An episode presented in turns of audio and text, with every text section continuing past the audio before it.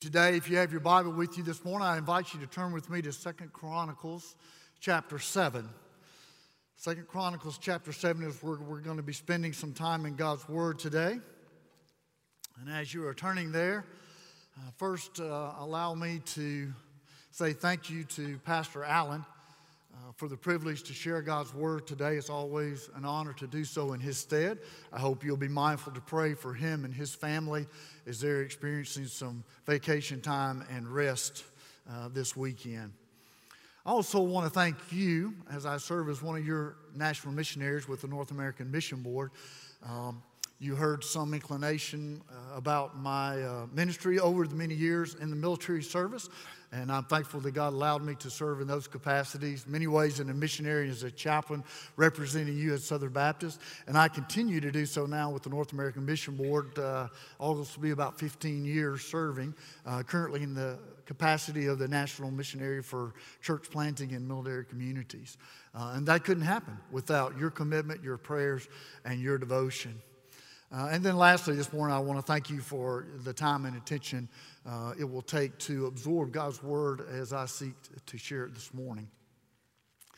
I, I will say to you this morning that uh, uh I was uh, very pleased when Pastor Allen called me uh, and asked me to share on this particular day in the progression. It's always a privilege and an honor to share, particularly on this day in our nation, because what it represents for us. Uh, and immediately, I'll, I'll, say to you with, uh, with just in a couple of hours, uh, God spoke into my heart and He said, You're going to Second Chronicles chapter 7. And I was like, Lord, let's don't do that.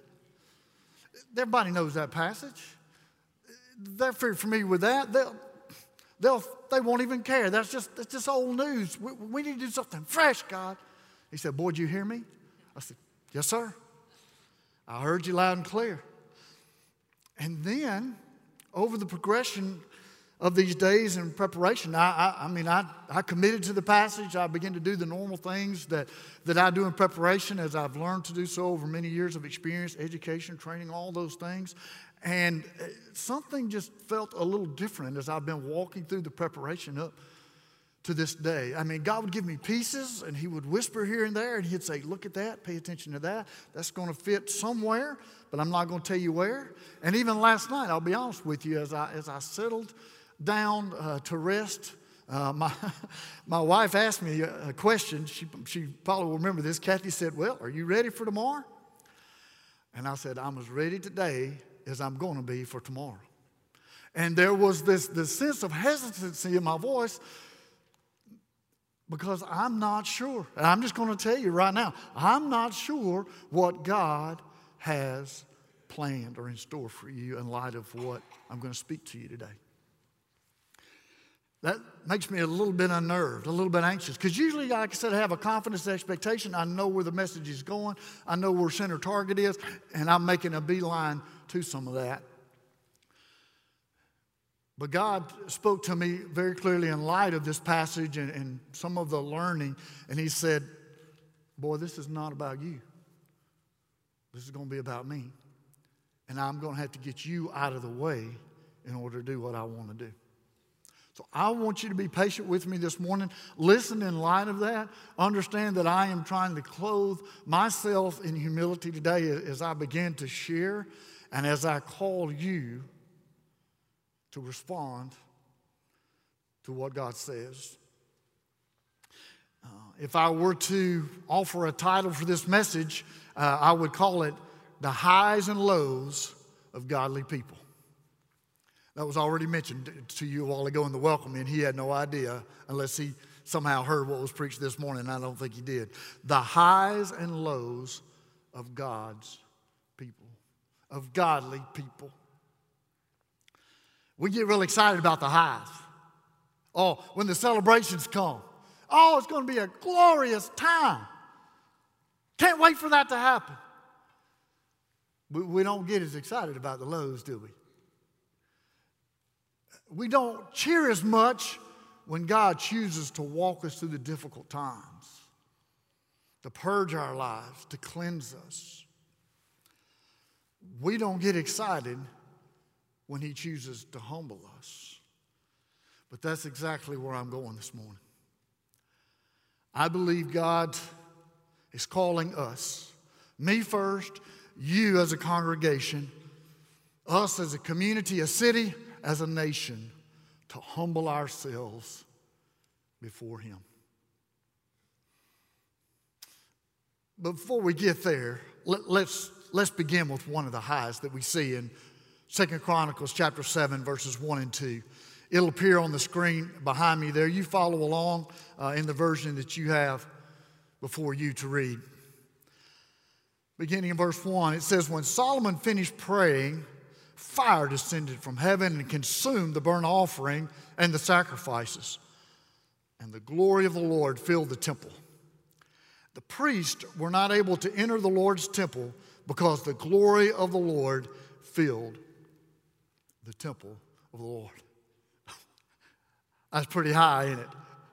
Oh man, if we could come to church expecting that to happen Sunday after Sunday after Sunday, wouldn't that be incredible? This is really, in some regards, what we look for as God's people for His presence to show up, for Him to reveal Himself, for Him to bless us with His holiness. That's the gold standard, if you will of experiencing God along the life that we live here. It's the blessings. But that's exactly what we lost in Genesis chapter 3. When Adam and Eve sinned in the garden, it created this separation between humanity and God. As we read God's word, it says he used to come down from his throne in heaven and walk among us with Adam and Eve there face to face and share time with them in the garden. But sin ruined all of that. And the thing that we desired most was spoiled. And so now God sometimes has to manifest his presence for us with the purpose of judgment and correction. You remember that happened in the garden as well. He came down on his daily routine looking for Adam and Eve. Adam, where are you? And then there was the declaration of what had happened sin. And God removed himself from us for an extensive period of time. And now we long for that, long for that, long for that if we are His people. Now, as I read this high mark in Second Chronicles chapter 7, verses 1 and 2, this is actually the second time that God manifested His presence with blessing in a short time frame in this section of Scripture right here. Let me flip back to chapter 5, verse 13. Listen to these words.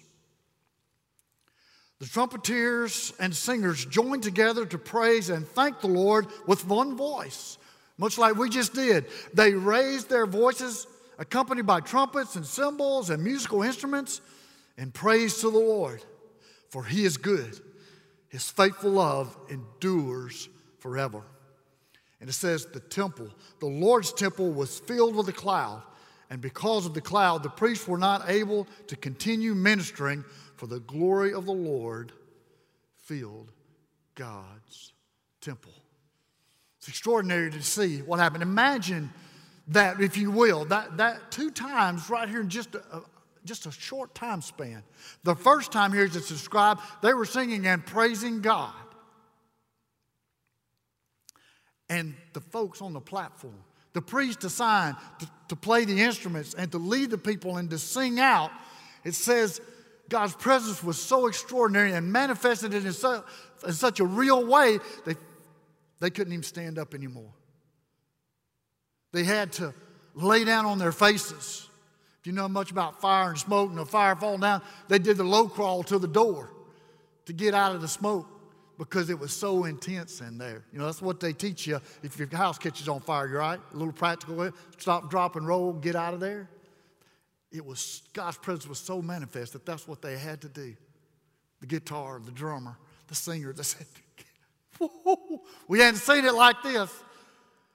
We hadn't seen it like this. Let me describe for you the historical context now. Let, us put some of those pieces together to understand how we got to this point.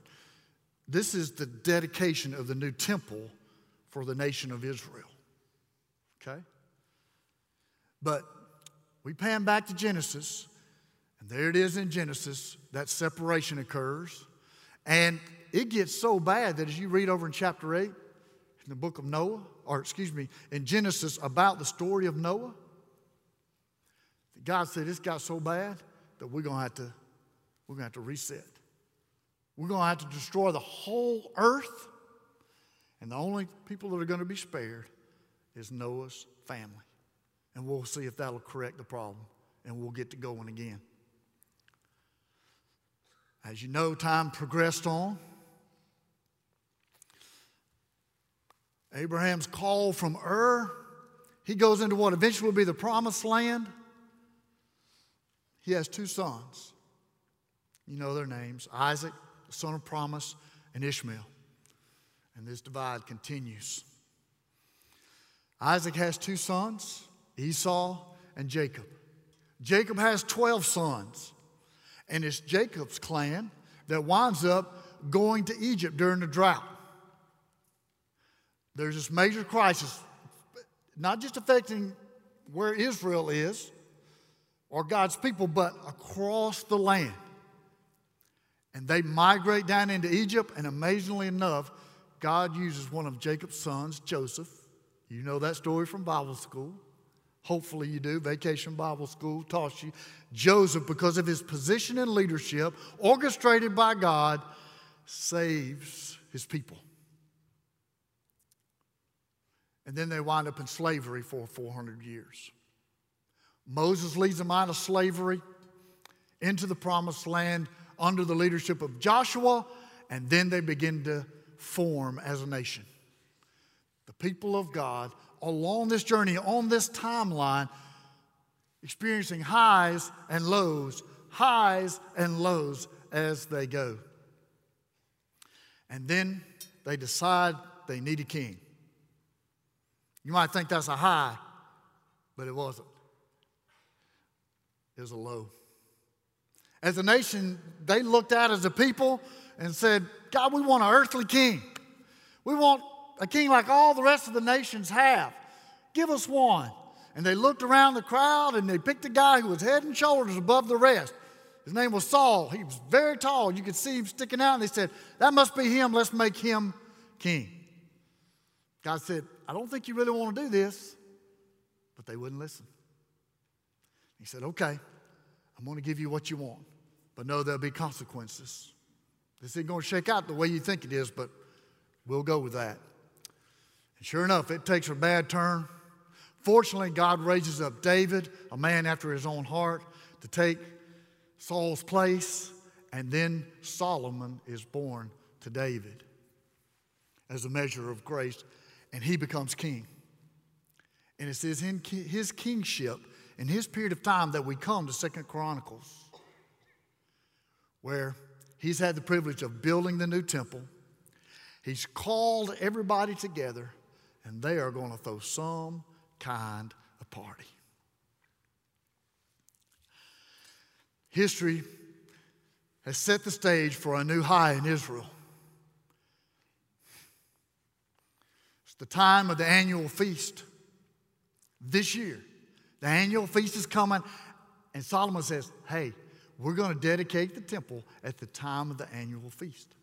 That's a great correlation. We always come together this time of year anyway, and we want to celebrate. Let's get everything ready.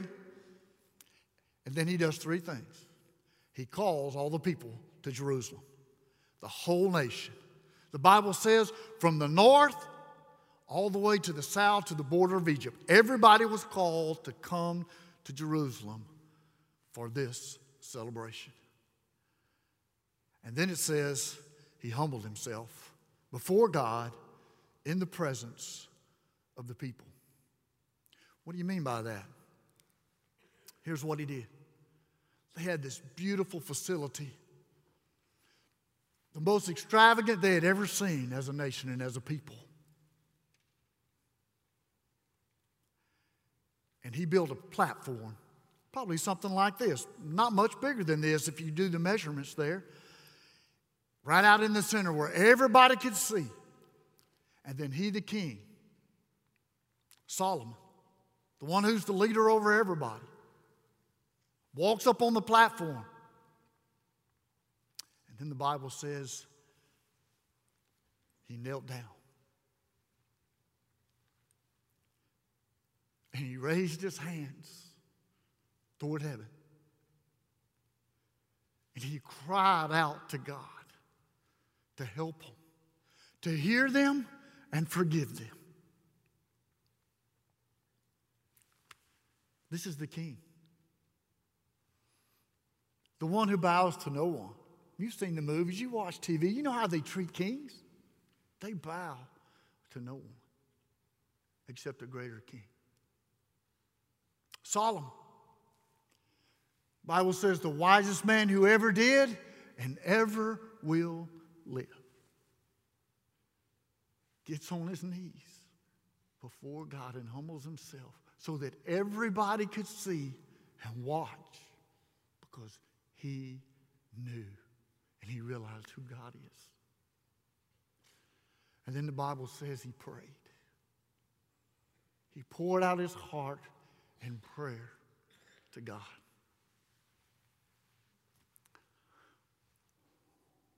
Now, I'm going to be real careful with you here today, and I'm going to make some correlations about that nation and our nation today. And I want to be careful because there's some people I think sometimes that, that make more of this than it should be. There's this idea called replacement theology. And if you don't know anything about that or don't understand that term, that's fine. Don't worry about it. But the basic concept is that there are people that believe that the United States has become the new Israel. And we're the representation of that, that people of God in a new day. I'm going to tell you, I, I, I, can't buy all of that. I don't see all of that there. But I do see this. There are some consistent correlations across history with the way God treats nations. He holds them all to the same standard. And if you look across the cycles of history and time, even from Genesis until forever, I believe, God will continue to deal with nations. He will let them rise up and He will let them fall according to His purposes. You hear me? He will let them rise up and He will let them fall according to His purposes. And our responsibility is to act as individuals and as a nation, just like King Solomon. We must humble ourselves before the Almighty God to fulfill His purposes.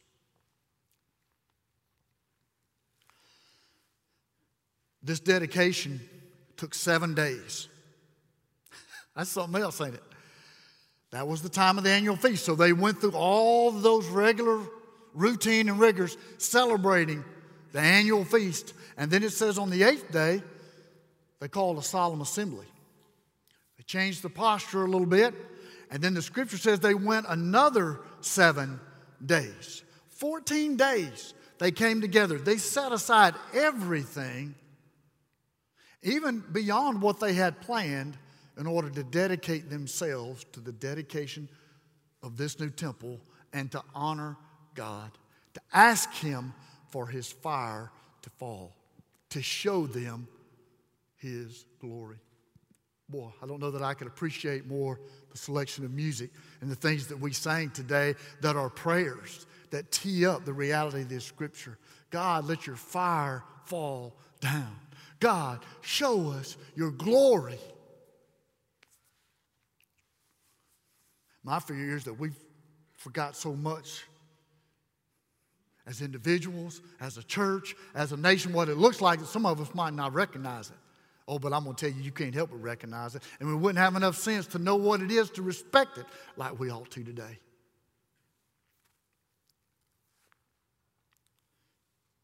We need to humble ourselves. And that word is plural for a reason. It takes us collectively cooperating together as God's people to honor Him to do so. Now, let's, let's go to verse 14. This is the verse you know. It's, it's famous in, in Christian circles. Probably next to John 3 16, Psalm 23, Jesus wept. I know y'all all know that one, right? This is one, probably in the top five, at least in the top 10 of most noted passages in Scripture, because it's one of those great high points. But we must look past the high point in celebration to realize there is a low point recognition here as well. Let me read verse 14. You see it here on the screen.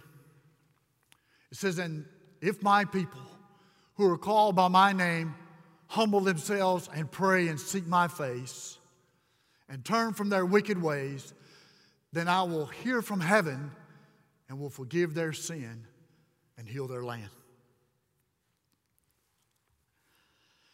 Let me offer you some peculiarities about this passage as I outline it. And I'm going to tell you, we're going to zoom right in on that aspect of humbling yourself, because I think that's the key today for where we are as the people of God, as a nation. Uh, in the version you just saw on the screen there, the uh, English Standard Version, the if there that appears is a very small word. And actually, it doesn't appear in the, in the original language of the text. That's an inference by the translators, by the interpreters, building on what has come before, what has preceded it. Uh, now, I think that's a good interpretation. I think it's a good reminder that it's there, but uh, so that if you read this verse by itself, you'll understand what all is represented. The first word in the New American Standard or the Christian Standard version is and. And, and it, it builds off of this idea of if. There's an expectation created by the word if. Now, let me explain what I'm talking to, to you about a little bit more as we go back into chapter 6 and review. If you were to review Solomon's prayer that he prayed there on his knees before all the nation of Israel, over 10 times he uses this word if or when or some rendering of it as it culminates in his prayer pleading with God, asking God to hear and forgive. Asking God to hear us when we get off course, to forgive us and bring us back into alignment with His will. The word if has two classifications there's the classification of impossible, the impossible category, and there's the classification of the possible category. The impossible category could be exemplified something like this, something my dad taught me when I was a little boy. He used to say to me, son, if a frog had wings, he wouldn't bump its rear end every time he jumped. Some of y'all heard that before. You know, but what that does is demonstrate the classification of impossibility and says this reality is never going to exist because God didn't create frogs with wings. So the reality is that that frog, every time he jumps over his life, he better get used to it because he's going to bump his rear end. The other classification, though, is the classification of possibility. When you make a statement, it is usually followed by a correlation to a when or a then. If, when, if, then. And in this passage, it is the second classification that is accentuated here, and it opens up for us as God's people all the possibilities that are ours as children of the eternal King and servants of the Most High God. If, if, then when. If, then when. But we got to live by the if. We've got to make choices in relation to that. This word's been used in many songs, many prayers, many poems across the years. Uh, it's been a subject of significance for us in our human experience. Some of you may know the old poem by uh, Kipling. I won't quote it all to you, but there's a phrase in there that accentuates humility for us. He's trying to teach his son what it means to be a man, and he says to him, one of the lines is, If you can learn to walk with kings and yet remember what it means to be a common person, you will be a man. You will act like you're supposed to. Oh, that we would learn to do that and we would follow that pattern across our days. If. If. And in that first praise, in that point, it says, My people. Know that that M there is capitalized. That's intentional. That's a reference to God. And He alone gets those kinds of capitalizations when we use proper pronouns in our English language. Okay? And that conveys to us a sense of ownership, a sense of responsibility, a sense of devotion and dedication, a covenant to us because he has chose to do so. Not because he has to, but because he wants to. The refrain in chapter 5 was because of your loving faithfulness and kindness, God, to us, we can be identified as your people. He says, If my people, the ones that I choose, the ones that I lift up, if, then. Now, we often want to run past this first phrase here about humility. And we want to get to the prayer and seek His face and turn from their wicked ways. But I submit to you today, folks, it doesn't work that way. So I study Scripture and even drill down on this more and more. We first have to set aside our pride. Our pride as individuals, our pride as a nation.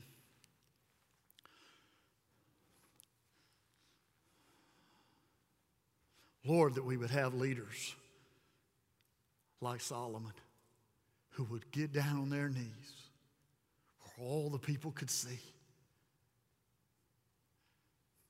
and cry out to God.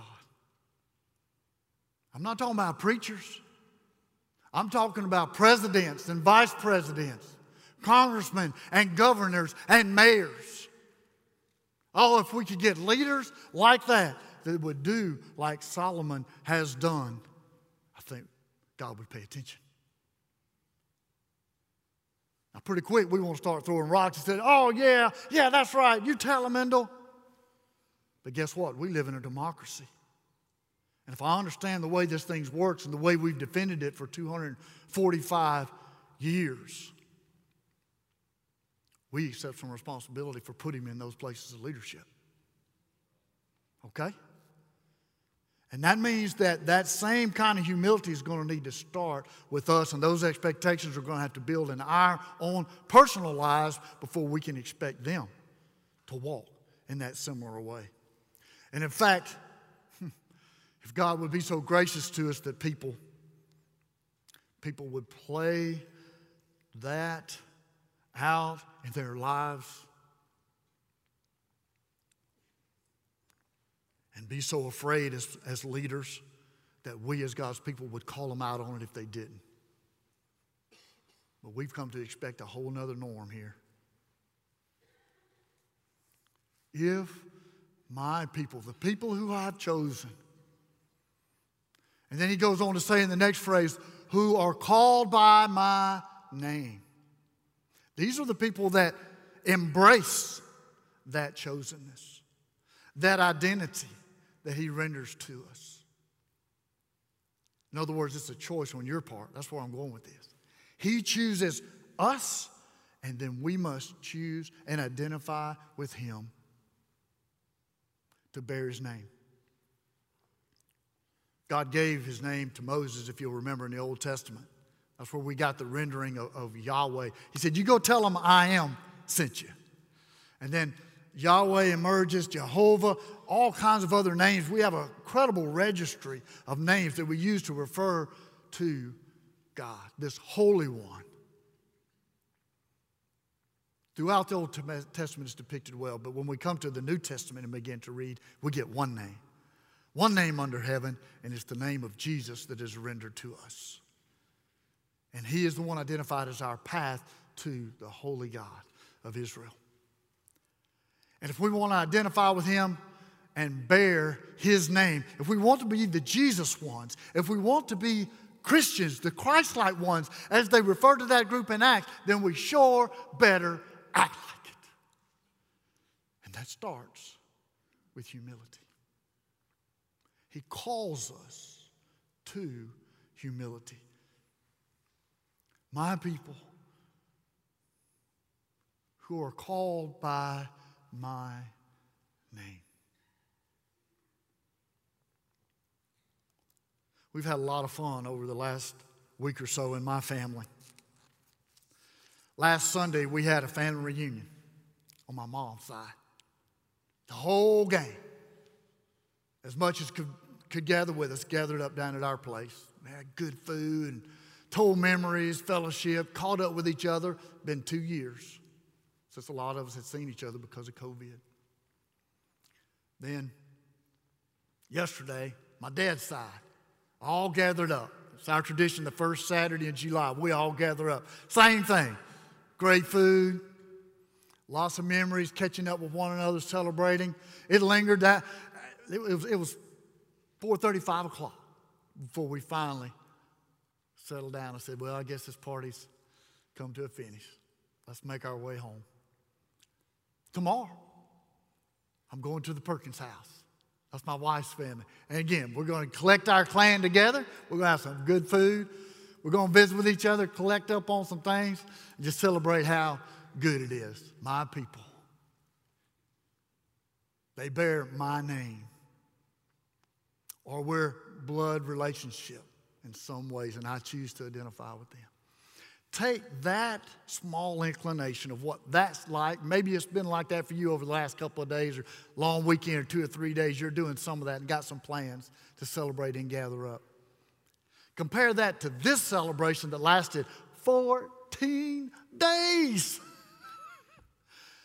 and then make that leap to the future when God calls us all home to that great getting up mornings family reunion when we all come together at His feet in heaven and we humble ourselves before Him in worship. Can you even imagine what that's going to be like?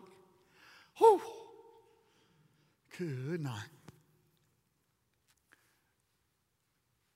But it starts with the word if. And across that trajectory, you must humble yourselves. Oh, we like the, lo- the highs, don't we? But we don't necessarily get too excited about the lows. But I'm going to tell you, in God's created order, you can't have the highs without the lows. That's just the way He put it together. We got people leading us to be a great nation. They're concerned about that, how great we are.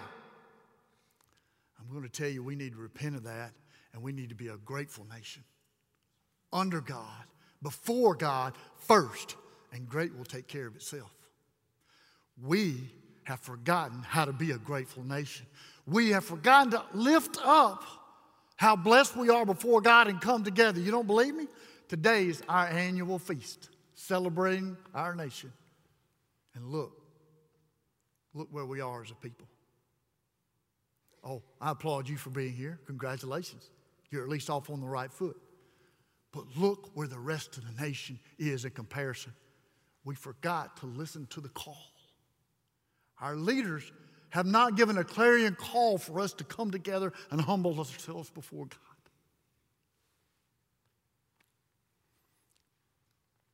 There's a new temple being built, and we're going to see it when you read Revelations. There's going to be a coming together like we have never seen before, and this is going to pale in comparison if my people who are called by my name humble themselves, humble themselves.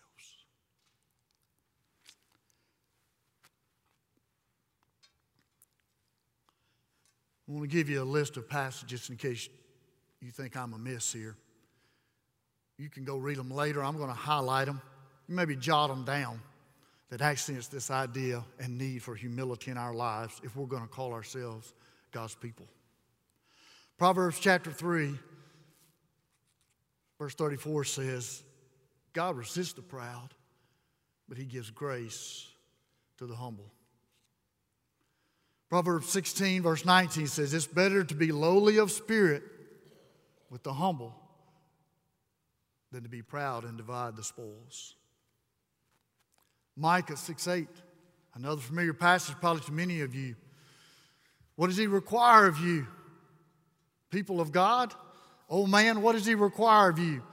To act justly, to love faithfulness, and to walk humbly with your God.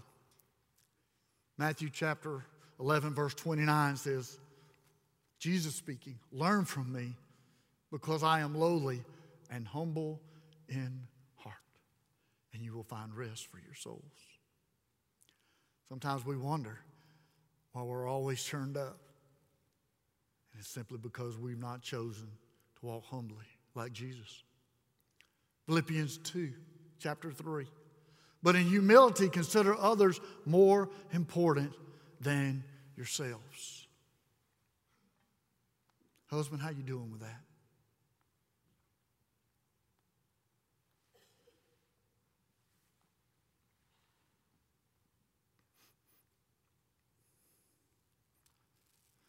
Wives, how you doing with that?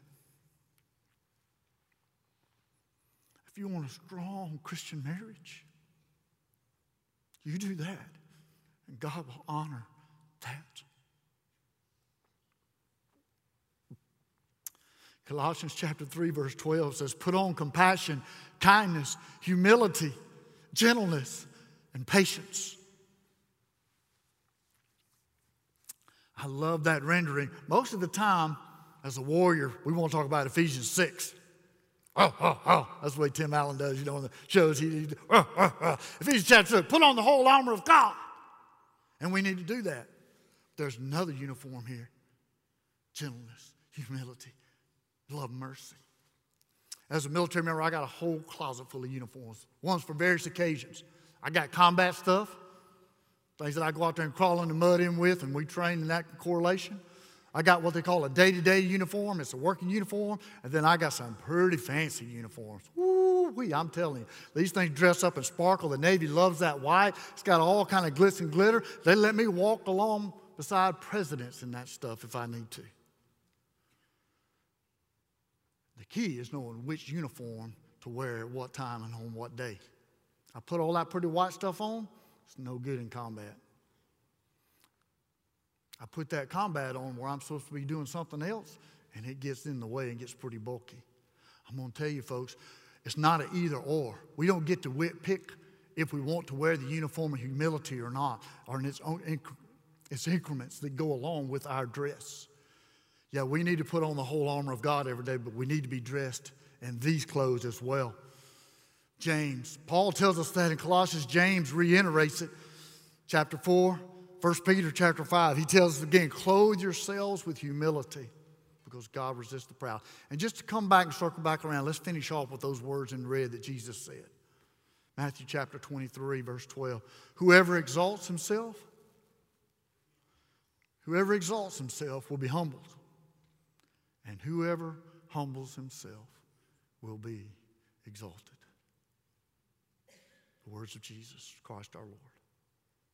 Learn from me, take on my yoke, demonstrate humility. C.S. Lewis said that humility is not thinking less of yourself. Excuse me. Yeah, I got it right. I wrote it down here where I wouldn't forget it. Humility is not thinking less of yourself, it's thinking of yourself less. C.S. Lewis is a godly man. That's a pretty good sentence to take with you today. Humility is not thinking less of yourself. As I told you earlier, you're a child of the eternal King, servant of the Most High God. You never need to back up from anybody. When God sends you out there to do his bidding and his ten- tending. But that don't mean that you get to jump to the front of the line every time that you get to put yourself in front of others. In fact, Jesus has taught us this, the exact opposite. The night before he died, he humiliated himself before the disciples by washing their feet. It upset Peter so mad that he said, Lord, you're not going to do this. And what did Jesus say to him?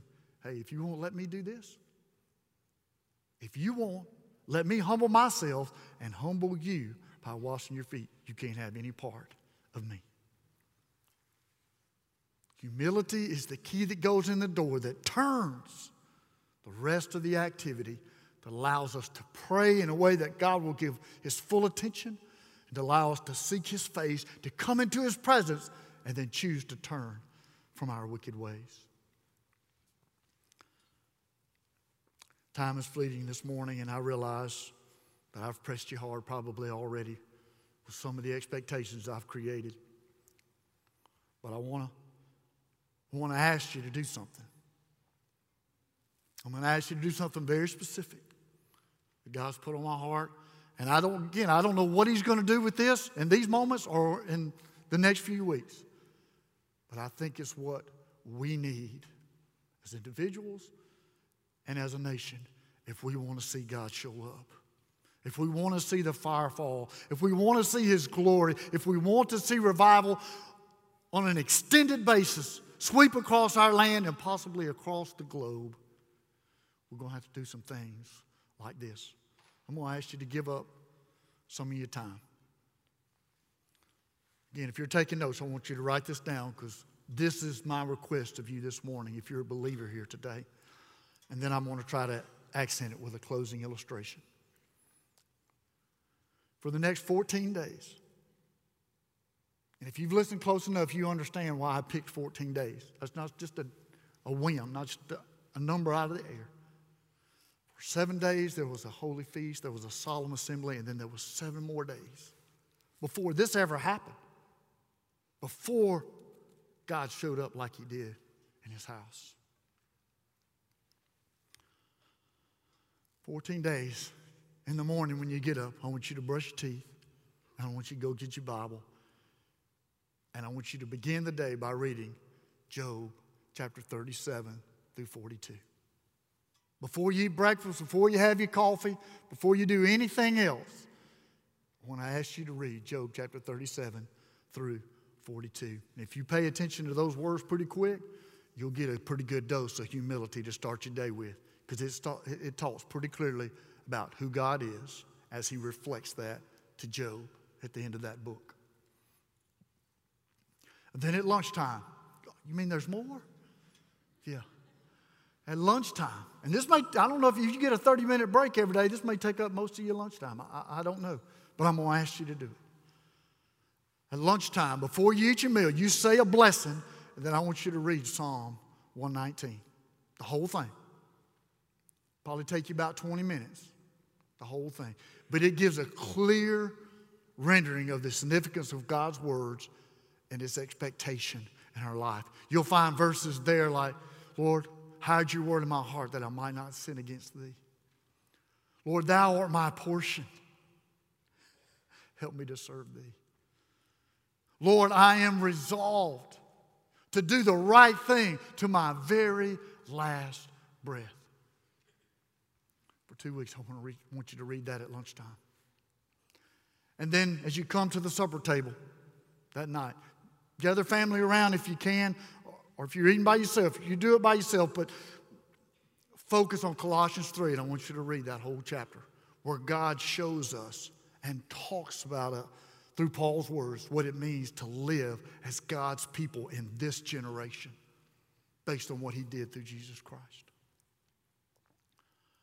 And then before bedtime, before your eyes go to sleep at night, I want you to read Revelations chapter 21 and 22, where God shows what He's going to do at the end of time. When? Wants His people, if. If my people who are called by my name will humble themselves then it's going to be something.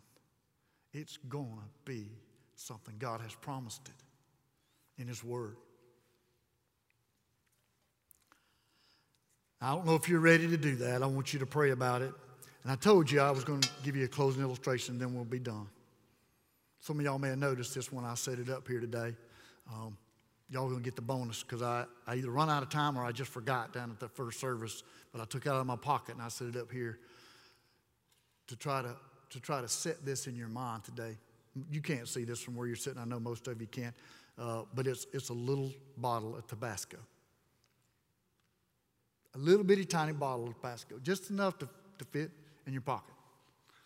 Now, most of y'all probably don't know the history of where these little bottles came from. But legend has it the United States Marine Corps is responsible for these little bottles. And I'll tell you the story. If you got time, if you ain't got time, just go ahead and leave. We'll, we'll finish without you.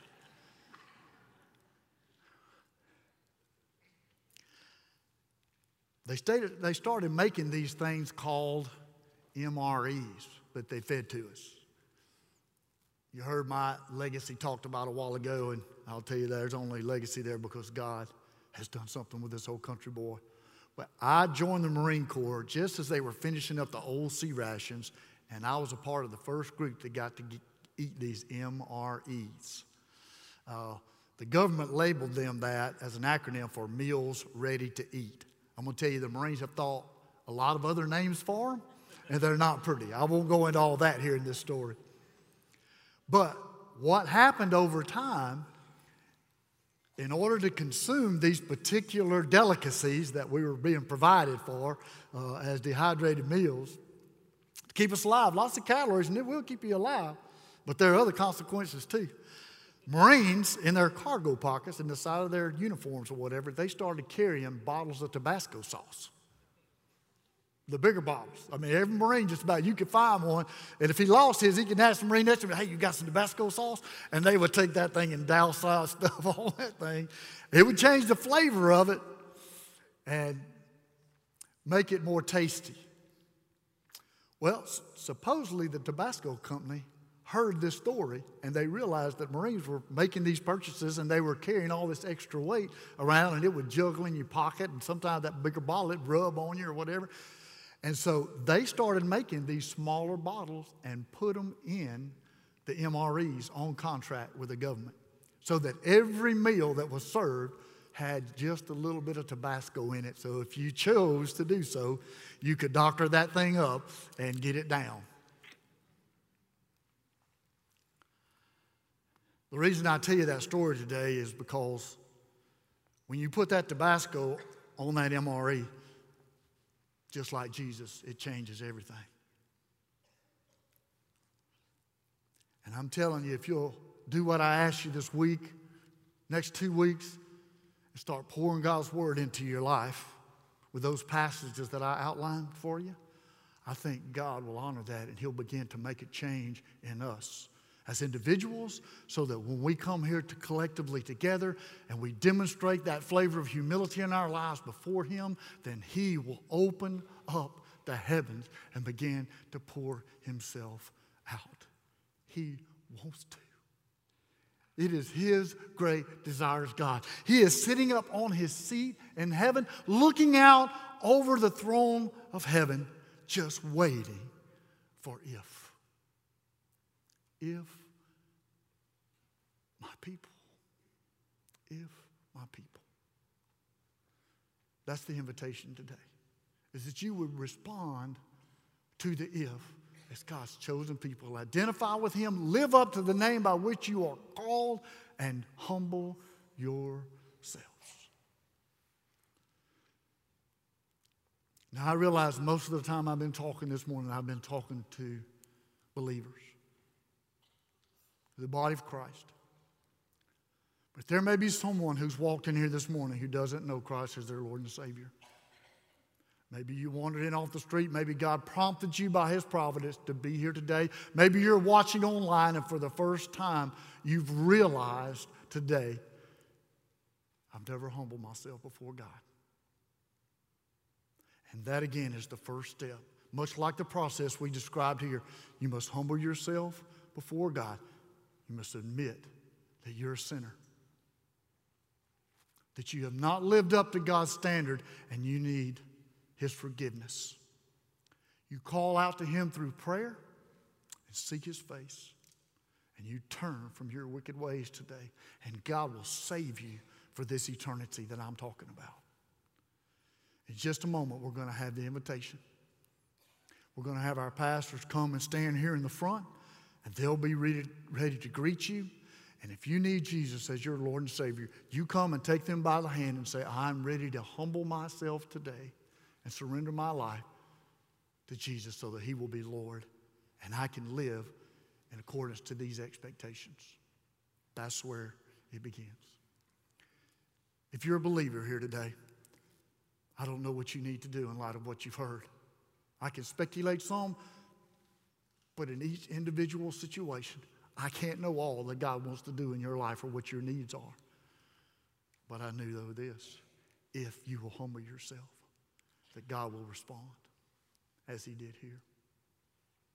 What will you do today? What will you do? Where will we go from here in this generation, in this season, so the nation will see? Maybe stand up and pay attention to what's going on down here.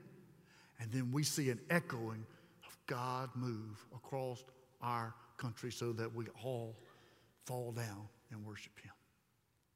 Pray with me in like fashion to that degree. As our pastors are beginning to move forward now, our worship song leaders are going to come. We're going to sing again to God. I pray that as you've listened today,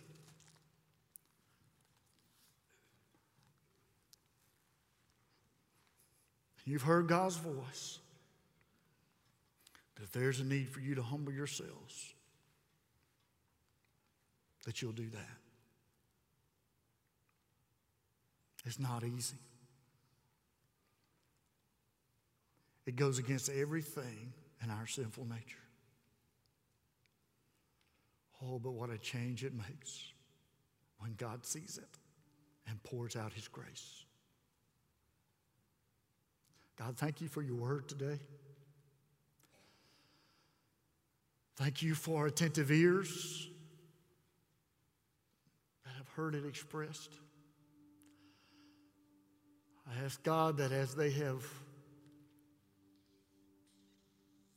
heard your word, their minds and hearts have been touched.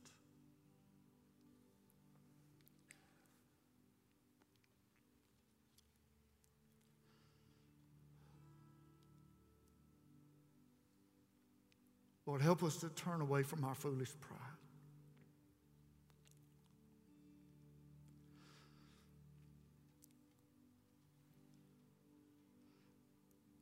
Help us to see that we don't need to force you to bring us to our knees if we'll just get on our knees and cry out to you.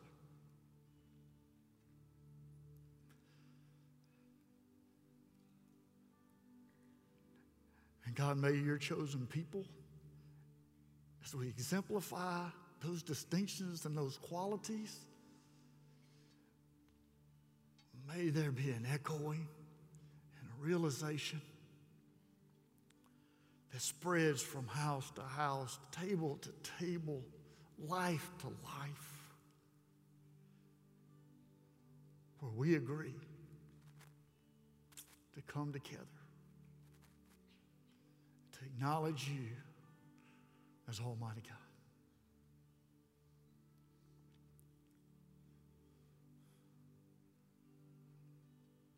Lord, like Solomon,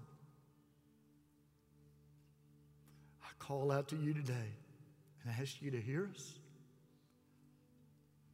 and forgive us.